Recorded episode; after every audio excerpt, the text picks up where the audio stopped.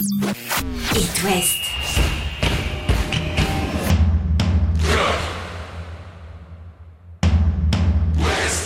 Cap Ouest. Chaque lundi et jeudi à 20h avec Katell Lagrée.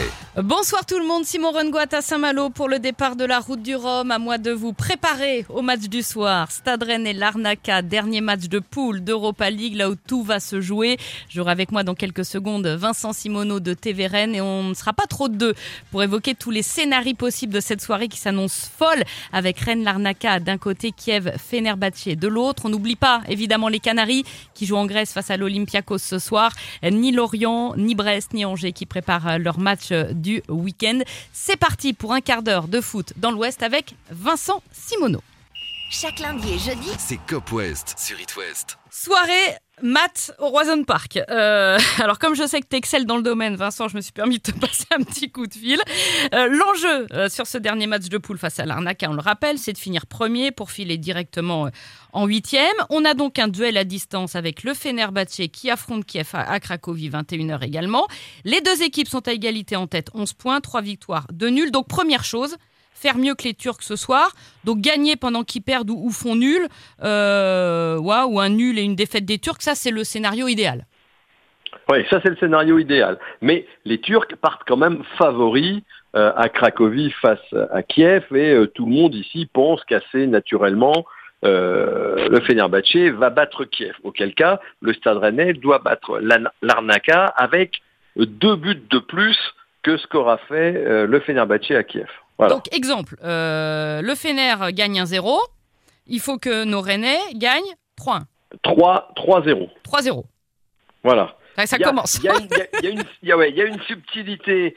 S'ils gagnent 2-0, enfin, il y a un truc, ça peut se jouer au carton, ça peut se jouer, c'est très compliqué, mais voilà, je pense que Bruno Genesio a dit une chose, faut pas, avant les 20 dernières minutes, se focaliser sur ce que font les Turcs à Cracovie. Il faut essayer de gagner ce match parce que quand même, on va le rappeler, Katell, Rennes est qualifié pour la suite de la compétition, que ce soit les fameux barrages qu'on appelle aussi 16e de finale. Ouais. Au pire, si Rennes est 2e, et pour l'instant, Rennes est invaincu dans sa poule, et l'objectif de Bruno Genesio, c'est de faire en sorte que les Rennais terminent invaincus, ce qui n'est jamais arrivé en poule de Ligue, pas dans l'histoire du Stade Rennes. Mais ça peut aller très loin, cette histoire, parce que ça peut aller au nombre de buts, donc ça sera encore le plus simple. Après, on peut avoir les buts à l'extérieur, c'est ce qui a relégué le PSG à la 2e place hier soir. Le plus grand nombre de victoires, à l'extérieur, jusqu'au carton même. Et puis pour terminer sur le COEF UEFA. Donc là, c'est la soirée prise de tête par excellence, quoi. Et là, si c'est le COEF UEFA, qui est le 8e ou 9e critère dans la liste, c'est tout bon pour Rennes, puisque Rennes a 2 fois plus de points UEFA que n'en a le Fenerbahçe. Et Bruno Genesio, en riant hier, me disait, c'est ce qui serait moche, c'est de marquer un but, d'être qualifié en marquant le but, et que le buteur enlève son maillot de joie et prennent un carton, et là le carton t'élimine finalement et te fait revenir 2e, le truc de dingue, quoi. Surtout, tu l'as dit, d'abord c'est battre ces Chypriotes, parce que l'erreur à ne pas faire sans doute, hein, moi je serais coach mais je le suis pas, ce serait de partir à l'abordage en se disant il faut qu'on en plante 4 ou 5 au risque d'en prendre, et puis là tu t'imagines, t'aurais l'air bien si tu de perdre si le Fener ne gagne pas, alors là c'est le pompon, quoi. Alors, il y a plusieurs cas de figure, mais c'est vrai, Katell, que Larnaca, c'est pas une si mauvaise équipe que ça. Il faut quand même se rappeler que Rennes avait eu les pires difficultés au match aller à s'imposer à l'arrache, à la 93e but de Lorenz Assignon, un but magnifique.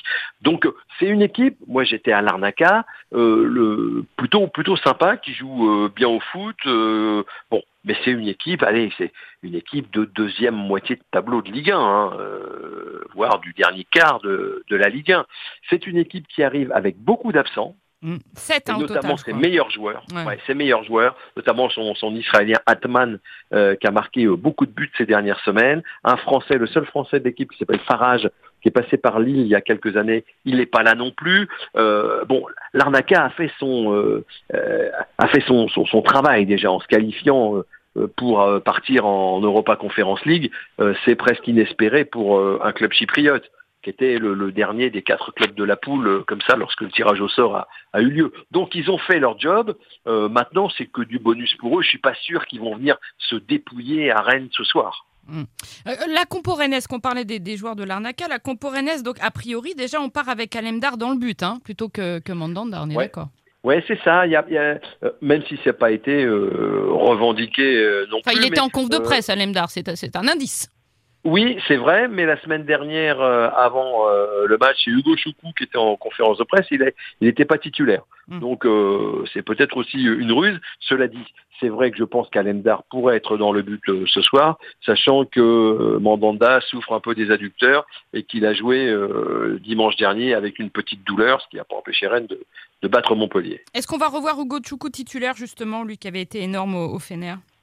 Oui, il sera certainement, il devrait l'être titulaire parce qu'il a besoin de gratter des minutes et que Genesio aime bien faire jouer les jeunes et surtout que Tcheka, qui est le remplaçant de Santa Maria, n'est pas qualifié. Donc on pourrait voir Ugochukwu, on pourrait voir Maillère au milieu qui se régale dans ses matchs européens. C'est une équipe, Larnaca, qui est une équipe joueuse, donc on pourrait voir du spectacle hein, et assez vite dans le match. Mais c'est vrai, comme tu le disais, il ne faut pas se focaliser en disant on part à l'abordage, parce que c'est aussi une équipe qui n'a jamais perdu en poule de plus de 2 buts d'écart. Donc attention. Tu te souviens de matchs comme ça, avec un suspense à ce point où on en est à regarder au 5e, 6e critère éventuellement pour la qualif? Ah bah, très clairement, historiquement, je m'en souviens pas et... les collègues de Rouge Mémoire, qui est le site un peu de référence sur tout ce qui concerne les stats et les datas du Stade Rennais, n'en ont pas souvenir non plus. Donc on va voir, on va vivre ce soir une soirée un petit peu exaltante. Alors je pense que tous les auditeurs d'Itouest vont pouvoir le suivre aussi, puisque le match est en clair sur W9. Ça va être assez marrant de regarder ce qui se passe à la fois à Cracovie entre Kiev et le Fenerbahçe et de voir ce qui se passe au Roison Park. Ouais. Oui, généralement l'affaire était bâchée ou en tous les cas réglée bien avant qu'on en arrive là. Ce stade a quand même énormément progressé. On le disait cette année, en Coupe d'Europe, il ne faut pas juste apprendre, maintenant il faut montrer. Et là, je pense qu'on a vu sur le niveau de jeu affiché et là, jouer la première place du groupe, ce qui serait exceptionnel. Il y a eu un palier de franchi quand même, Vincent. Indéniablement, il y a un palier de franchi. Parce que ce groupe était exotique, mais pas si facile, hein ? Pas si facile, mais pas non plus méga difficile. C'est à peu près ce que connaît le FC Nantes. Hein. C'est à peu près le même niveau. On pensait que l'Olympiakos serait meilleur que ça, mais on pensait aussi que Kiev serait meilleur que ça. Mais, tu vois un peu comment on peut dire ça. Mais c'est vrai que Rennes a progressé, là où Rennes n'a pas progressé. Et c'est flagrant. C'est le dernier match à Fenerbahçe. Tu mènes 3-0. Ouais, ta deuxième mi-temps. Tu peux pas te faire remonter 3-3. Tu peux pas. Et il y a des erreurs à ce moment-là de tout le monde en deuxième mi-temps. Du coach d'abord, hein, il l'a reconnu, oui. Hein, Bruno Genesio.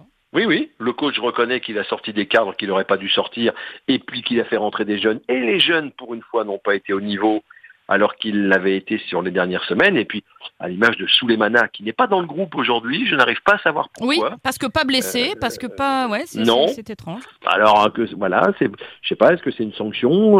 Est-ce que c'est pour marquer le coup ? Parce que vraiment, personne n'a apprécié son dribble à l'entrée de sa propre surface de réparation qui amène le 3e but des Turcs. Mais voilà, il y a eu beaucoup d'erreurs sur ce match-là, que tout le monde à Rennes a pris un petit peu, un match nul qu'on a pris comme une défaite, alors quand même que c'est un match nul chez le leader du championnat turc, dans une ambiance hostile, ce que pas beaucoup de groupes de clubs français ont réussi à faire. Ouais, mais on aurait été tranquille ce soir, tu vois. Oui, on aurait été tranquille ce soir. L'intérêt de la première place, il faut quand même le rappeler, c'est de pas jouer en février, mais de jouer au mois de mars. 2 matchs en moins, donc. 2 matchs en moins, surtout à une période où le championnat aura repris sur un rythme assez élevé et où on sera vraisemblablement sur des tours de Coupe de France en février. Tu vois un peu la problématique du championnat, de la Coupe et de la Coupe d'Europe, même si Rennes a un effectif un peu plus large maintenant qu'il ne l'a jamais eu finalement dans son histoire, ça ferait peut-être beaucoup, et attendre le mois de mars, ça serait plutôt pas mal. Bruno Genesio l'envisage en tout cas comme ça. Ouais, et puis surtout que ce match de barrage, tu retrouves donc un troisième de Ligue des Champions, et quand tu vois la liste des potentiels adversaires, alors c'est sexy, mais enfin, en même temps ça fait peur, le Barça, la Juve, le Sporting, pouf. Oui, c'est des très grosses affiches. Il y a deux écoles encore là qui s'opposent, Katell. Il y a ceux qui se disent, bon, on s'en fiche, à un moment, les gros, faut bien les prendre, et si on les prend, mais le plus tard possible, on les prendra. Il y a quand même des clubs qui sont quand même, des clubs un peu velus. Et puis, c'est une autre école qui est plutôt la mienne, pour tout te dire, qui est, plus on peut prendre des petits et aller loin dans la compétition, mieux ça se porte. C'est comme pour la Coupe de France, hein. Oui, il faudra taper un gros, mais en finale, quoi. Et c'est ça, voilà. Alors on me dit, ah là là, t'es gagné petit, oh là là, ça serait tellement bien en février d'avoir... non, mais c'est l'expérience, c'est la sagesse, moi j'appelle ça. Voilà, la vieillesse. Bon, déjà, battons l'Larnaca, et puis on verra la suite de la soirée. Les comptes à 20 minutes de la fin. Ouais. Voilà, exactement. Bon match, Vincent, n'oublie pas ta calculatrice, et puis voilà, quoi. Je vais être aidé par des jeunes collègues beaucoup plus au fait que moi de tout ce qui peut se passer sur tous les terrains et qui vont calculer en temps réel pour moi. C'est le privilège. Toi, occupe-toi du terrain. Fais comme les joueurs, occupe-toi du terrain. Voilà, c'est ça, voilà. Merci Vincent, bon match. Merci, à bientôt. Salut. Chaque lundi et jeudi, c'est Cap Ouest sur East West. Et bon match également au gagnant de Cap Ouest qui a gagné ses 2 places sur le Twitter d'East West. Il s'appelle Joseph Leborgne. Larnaca donc dans moins d'une heure, puis Lille en championnat dimanche pour les Rennais et la réception de Toulouse pour boucler cette première partie de saison énorme et essayer de garder la place sur le podium que les Rennais méritent. Les Merlus aussi le méritent, ce podium, mais ils en sont descendus le week-end dernier au bénéfice du voisin Rennais à cause d'une défaite de 1 face à Nice. Une défaite après 8 matchs sans perdre, mais après 2 nuls à 3 et face à Reims. Et ce week-end, c'est le PSG qui vient au Moustoir. Coup d'envoi dimanche à 13h.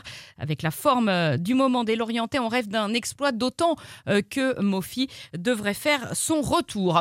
Les Brestois, eux, se déplacent à Nice ce week-end, dimanche à 15h, pour confirmer l'embellie. Il y avait eu un rebond à Clermont, une victoire clinquante 3-1, puis un nul frustrant face à Reims.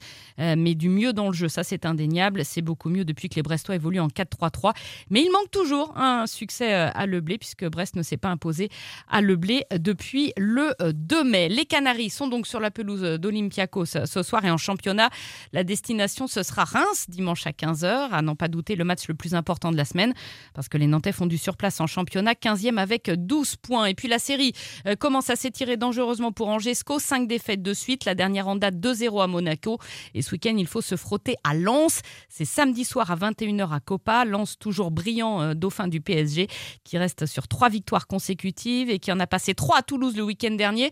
Angers sera sans doute encore privé de Sofiane Bouffal, toujours gêné par une blessure au mollet. Ousmane Camara s'est blessé à l'entraînement hier. En revanche, Doumbia devrait faire son retour. Voilà, vous savez tout. Belle soirée Europa League, bon week-end de Ligue 1 et on se retrouve lundi soir. Retrouvez demain matin votre émission Cap Ouest en replay sur itwest.com et sur l'application itwest. Cap Ouest est votre émission. Prenez la parole et posez vos questions aux pros de la saison. Sur itwest.